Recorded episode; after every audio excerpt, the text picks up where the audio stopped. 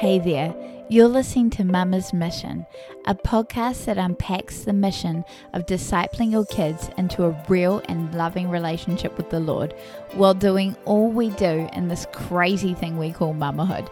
So, if you're looking for a place to get inspired about discipling your kids, get some actual tools to do so, and to make your journey as a mama that little bit simpler, you've come to the right place.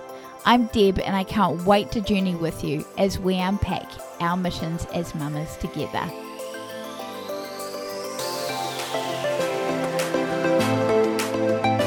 Hey guys, and welcome back to Mama's Mission.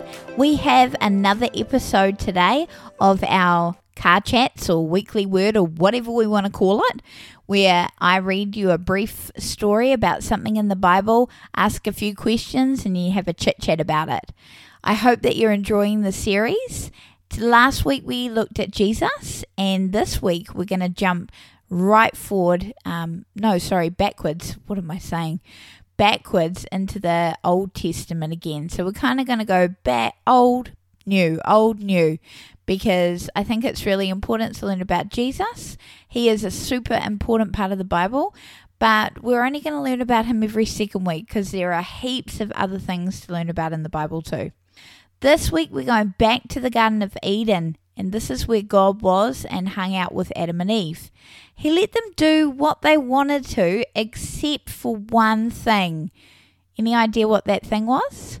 There was a tree in the Garden of Eden, and God told them that He didn't want them to eat the fruit from it. Well, for a while, Adam and Eve ignored the fruit tree and they had a great time in the garden, hanging out with God and being with the animals and the plants.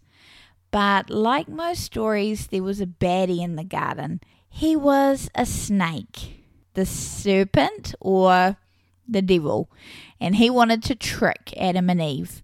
So one day he had a wee chat with Eve he asked her why she wasn't eating the fruit off the tree of the knowledge of good and evil. Eve said because God had told them not to. The snake said that was because if they did eat it, they would become like God, and God didn't want that. This was a total lie, but Eve fell for it and she ate the fruit. And then she even shared it with Adam. When they ate the fruit, they knew what they had done was wrong. So they tried to hide from God. They couldn't hide for very long before they told God what they had done. He was really upset, and as punishment, he made them leave the Garden of Eden. And then he put an angel in the entrance to guard it so they couldn't even come back in. Sadly, Adam and Eve could no longer be that close to God, but God had a plan to eventually change that.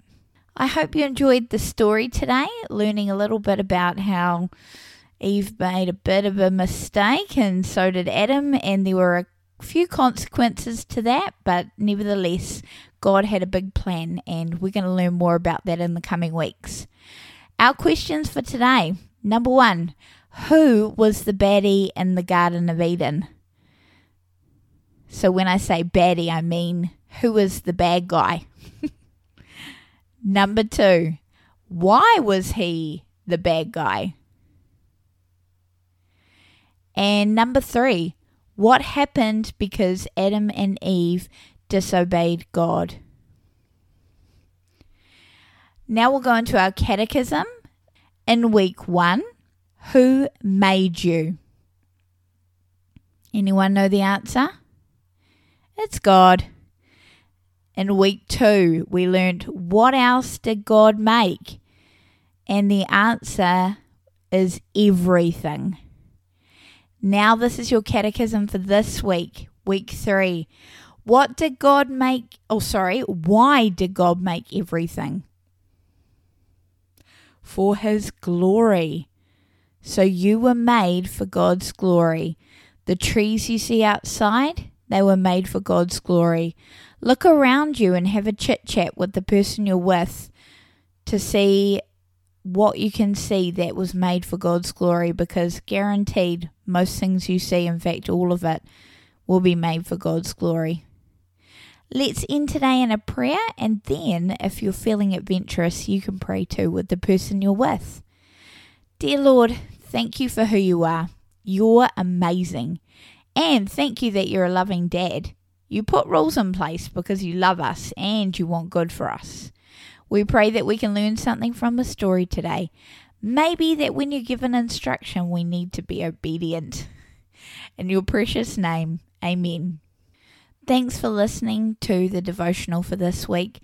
I hope that you got to chat a little bit about what you heard and that it encouraged you in some way. I love to hear from you, so make sure that you hit me up in any way on Instagram's probably the best place at a dash of Deb. And until next week, be blessed. Thanks for listening to Mama's Mission. If you liked what you heard, please leave a review. Thanks, guys. Hey, Mama, I can pretty much say ditto to what my little girl just said. It lights me up when you're encouraged to disciple your kids from the content here at Mama's Mission. So either leave a review on the podcast or hit me up on Instagram at a dash of Deb. Or better yet, join the family by subscribing to our newsletter. The link is in the description. Be blessed, Mama.